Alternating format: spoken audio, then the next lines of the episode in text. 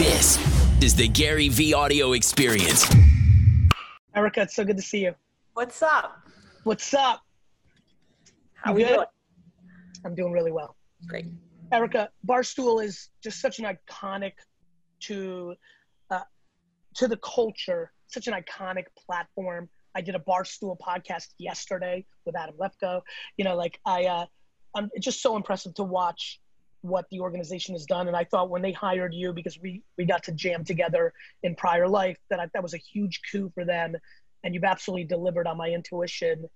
To that question, how has Barstool pivoted during this new world we live in? How are how'd you think about it? How'd you absorb it? Were you like me and completely underestimated how long we would be in, you know, in this predicament? You know, how, how did it play out for you and, and the gang?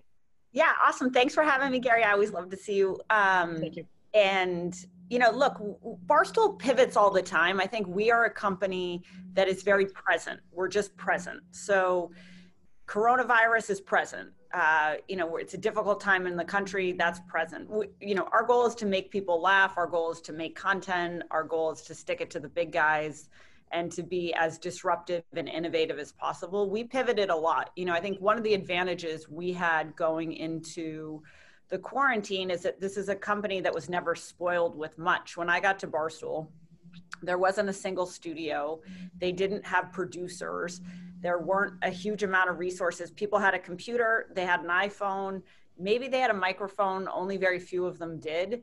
And we kind of went back to what made Barstool so great to begin with when Dave Portnoy started it, which is it's a bunch of guys and girls who are sharing their world, trying to be funny, being very innovative, using what's free and available from a platform perspective to make content and to give people an escape. And, you know, I, I think it's a big responsibility. I think people need an escape right now. I think there's a lot that people want to escape from. Things are very heavy. And for us, you know, we needed to pivot back from, you know, we now we have a lot of resources. We have a headquarters. We have all types types of studios. We have all types of. It's a transition. I, I, I'm sorry to interrupt you, but I'm sure a lot of entrepreneurs versus executives are growing companies. I'd be lying if I didn't say, hmm, would have been a hell of a lot more easy and fun and interesting to deal with COVID when we were 42 people in Right. one tiny office, not a thousand global. The Right. way you know, we we have an Right. office in Singapore now that's doing extremely well and exploded in the last 18 months. They got hit first, so I was already Yeah. dealing with COVID Yep. before I was dealing with COVID. Yep. Go ahead. Yeah. and then you have to always pivot your business you know you always i i i you're got to have your head on a swivel you know what i mean like that's kind of how i think about it. like how are you going to make money how are you going to make content how are you going to build partnerships how do you how do you fix and focus on what's happening right in front of you speaking of that, and I'm sorry to interrupt, and in general, I'm trying to be better in interrupting, but in my podcast, I have an hour, and these I have 15 minutes, and I'm trying to bring as much value to the audience. go ahead In your, you know, restructuring when that mm-hmm. happens, you know, what can what can people learn from the way you attack that in the way, you know, because I'm watching from afar, I don't know all the details, but I'm I'm, I'm dangerous in everything. So, you know, what you know, what what can they learn from that? you know i think you have to be very i think people can be delusional i think people spend a lot of time looking which is rude I think you're right.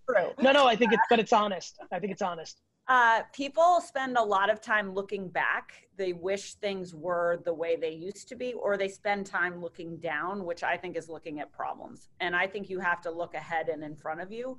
You know, so we got small. You know what I mean? We started focusing on not multi million dollar, multi year ad deals or partnerships. We started looking what can we do today? And what is something that can run right now? Um, we've had our two biggest months in commerce ever in the history of Barstool. And the reason is we started to make content and we realized we had to find a new way to monetize it uh, that would be relevant right now. So that those are two examples on the business side. Talk to me about the app. I'm hearing a lot of buzz from the Barstool characters about this app. You know, it's getting a little hyped here. The sports Um, book, hmm yeah, the sports book's coming. So you know, it's a good example of we've been busy the last three months building, you know, what we want to be the number one sports betting brand in the United States, which will be Barstool Sportsbook. We've partnered with Penn National.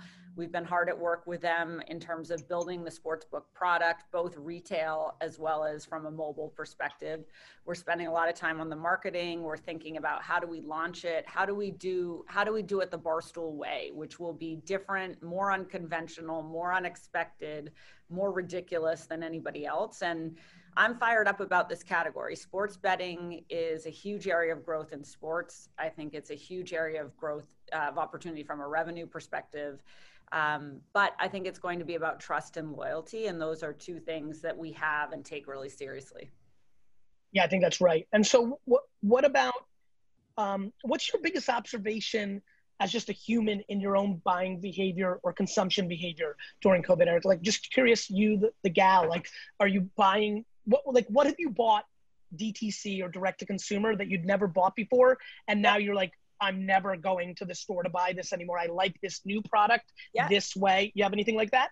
I, you know what I think's changed is I'm a massive online shopper. Like I, I bought a shit ton of air plants. I love air plants. I'm on Etsy buying air plants. It's ridiculous. Like it makes there's zero point to have an air plant.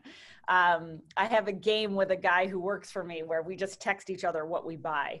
Um, and you know, he bought a yellow truck, and I'm buying air plants. Um, I think it was Toyota. So shout out Jack. But uh, big shout out Jack. Big shout out for Jack. Um, but you know what I would say has changed is I think people are realizing what they need and what they don't need, and part of what drives consumer behavior is want. And I think that's really changing. I buy a lot of clothes. I don't need to buy clothes anymore. I'm like, this is, I don't, I see the same friggin' four people every day. Like it's not, I don't know what I wear. So, so I think that that's changed. I also think people want things that are special and limited edition and mean something. Like that's what I think is going to change is that commoditized products or eh, things that fit in the middle are what are going to get hurt the most coming out of pandemics. I think it's true for colleges. I think it's true for apparel I, brands. By the like, way, it this you know this is literally what I wrote about my first book. That's what the internet does. Period. Correct. the, the internet eats yep. the middle. Yeah, hundred percent. Eats the middle, and the and the Eric, I think you, I think you just, I think you just fully explained to me why I'm spending literally all of my money on sports cards.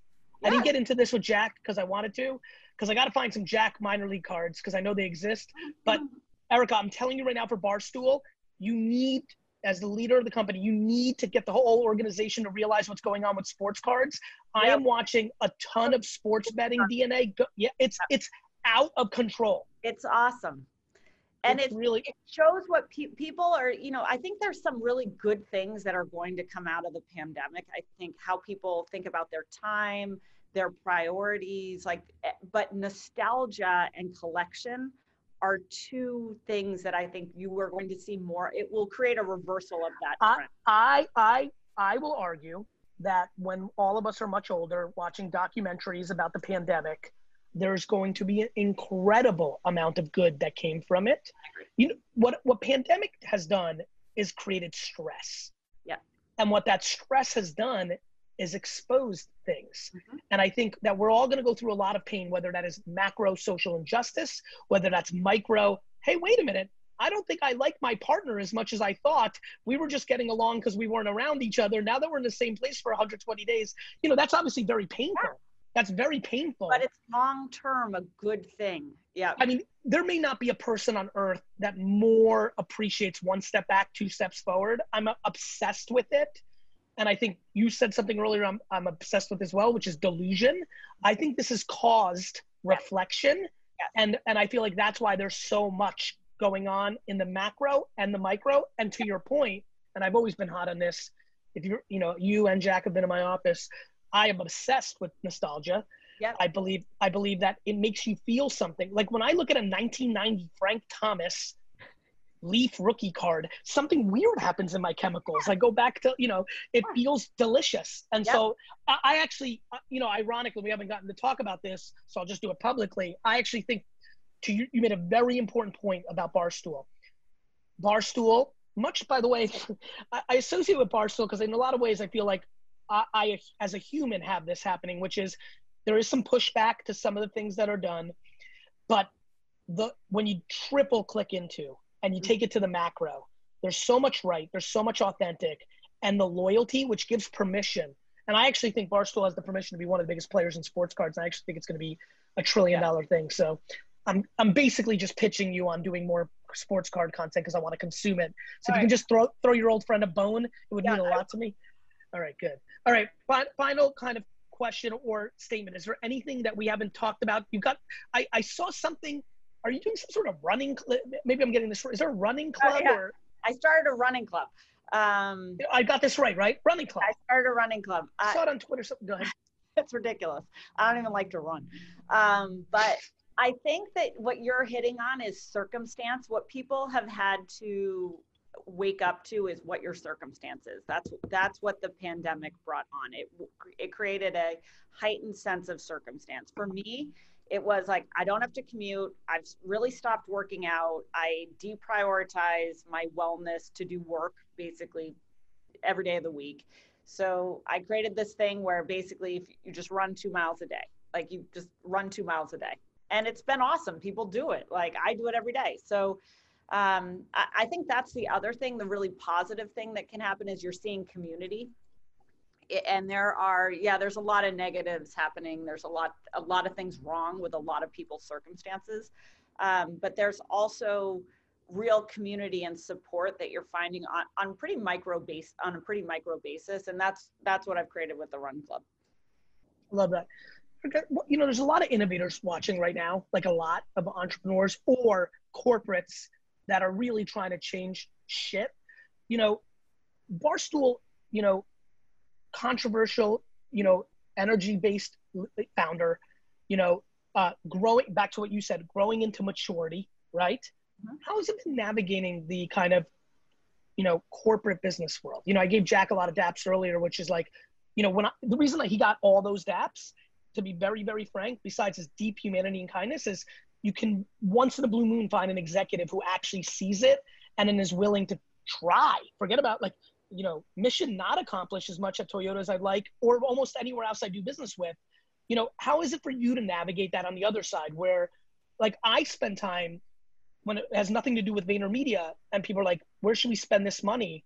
And my first meeting at Kraft, they're like, "We're going after this guy." I'm like, "You should spend on Barstool." They're like, eh. "I'm like, this is why you fucking lose." Like, yeah. you know, like, so if I'm doing that, like, how yeah. are you navigating that with a founder that you know? It's probably the same question I would ask Andrea. You know, like, how do you deal with a founder like this? You know, like, what are you dealing with? Because I think it might help a lot of people watching. Yeah, look, like, I love working with Dave Portnoy. I think Dave Portnoy is one of the most genius, gifted people on the planet.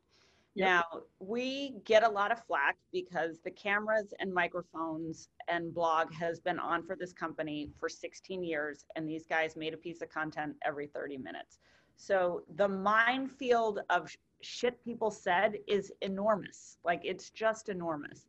Um, but what I like about Barstool is that we are a place that is in progression, and it is the true story of the evolution brands evolve, people evolve, we evolve. Um, and Barstool has evolved in a massive, massive way. Now, you can either choose, to your point, triple click into that or not. And that's, you know, what I've had. You, you, I, others that innovate can't control that. Correct. I cannot control the good people at Kraft. What I can say is that if you are, if you are ignorant to what your consumer wants and you are uninterested in understanding the truth of something, then you're not the right partner for us, anyways.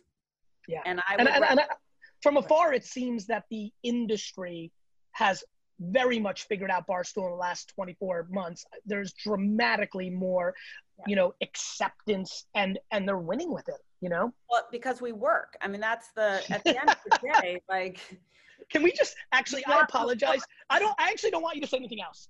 Okay. Honestly, I swear to Andrea, I'm not sure. Listen, Jabari's a beast, and I know we have some other good guys. I'm not sure I want to do anything else. Yeah. That literal statement just fucked with me so heavy. Like, there is such a disconnect in this entire goddamn thing of the small percentage that actually worked mm-hmm. and the large percentage that pontificate. Yeah, that's right. Yeah, I love that. Eric, thank you so much for being on. You're welcome. Thanks for having me. Talk to you soon. All right, episode's over. Please leave a review and subscribe up on Apple. It would mean a lot, a lot, a lot, a lot to me. Thank you very much. Thanks, Gary. Today's highlighted review is As Honest as It Gets by Mons. I really like Gary. Although I'm not an entrepreneur, I like to know who and what are getting attention, and Gary is all about that. He provides wisdom that transcends business and moves into every day of our lives. Thanks to Mons. Keep those reviews coming. We could highlight yours next.